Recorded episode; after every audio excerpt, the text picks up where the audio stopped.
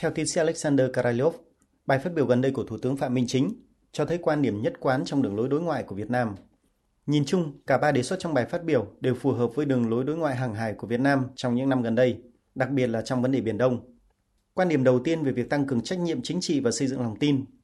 Việc xây dựng lòng tin và xây dựng các cơ chế hợp tác hiệu quả phản ánh cam kết của Việt Nam đối với các cơ chế hướng tới mục tiêu, trước hết là đối thoại, một phương thức đồng thuận để đưa ra các quyết định và đóng góp vào các nền tảng đối thoại như diễn đàn khu vực ASEAN nhằm tăng cường lòng tin giữa các bên.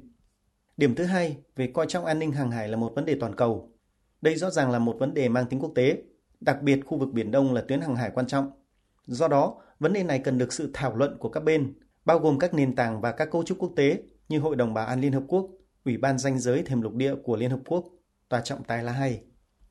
Điểm thứ ba là kêu gọi các bên tuân thủ luật pháp quốc tế, trước hết là Công ước Liên Hợp Quốc về luật biển năm 1982. Công ước là nguồn luật cơ bản và tối cao của pháp luật, có tính ràng buộc và áp dụng đối với tất cả các thành viên của Công ước. Đây được coi là công cụ pháp lý quan trọng nhằm duy trì hòa bình, ổn định trong khu vực Biển Đông. Việt Nam nói riêng và ASEAN nói chung đã tuân thủ nghiêm túc công ước này. Ngược lại, một số quốc gia có đòi hỏi đi ngược lại với công ước. Cụ thể các yêu sách của Trung Quốc về quyền lịch sử, quyền chủ quyền hoặc quyền tài phán đối với các phần của vùng biển thuộc Biển Đông mâu thuẫn với Công ước 1982 và không có hiệu lực pháp lý vì nó vượt xa ranh giới địa lý của vùng biển dựa vào luật pháp quốc tế.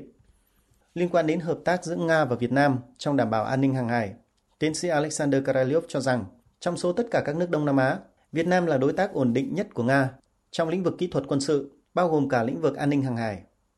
Điều này được đặt nền tảng từ lịch sử hợp tác lâu dài Xô Việt, đặc biệt là sự hiện diện của căn cứ Hải quân Cam Ranh, nơi trong nhiều năm đóng vai trò là điểm hỗ trợ hậu cần kỹ thuật cho Hải quân Liên Xô. Hiện nay, Việt Nam và Nga tiếp tục duy trì quan hệ hợp tác toàn diện trong lĩnh vực hải quân, bao gồm việc mua vũ khí và thiết bị của Nga. Ngoài ra, hai bên tiến hành các cuộc diễn tập chung như hỗ trợ khẩn cấp tàu ngầm tại cảng Cam Ranh, hỗ trợ kỹ thuật của các chuyên gia Nga tại các nhà máy đóng tàu của Việt Nam, trao đổi theo kênh hải quân, các tàu chiến thăm viếng lẫn nhau, các cuộc tập trận chung chống cướp biển tại eo biển Malacca và một loạt các tương tác khác.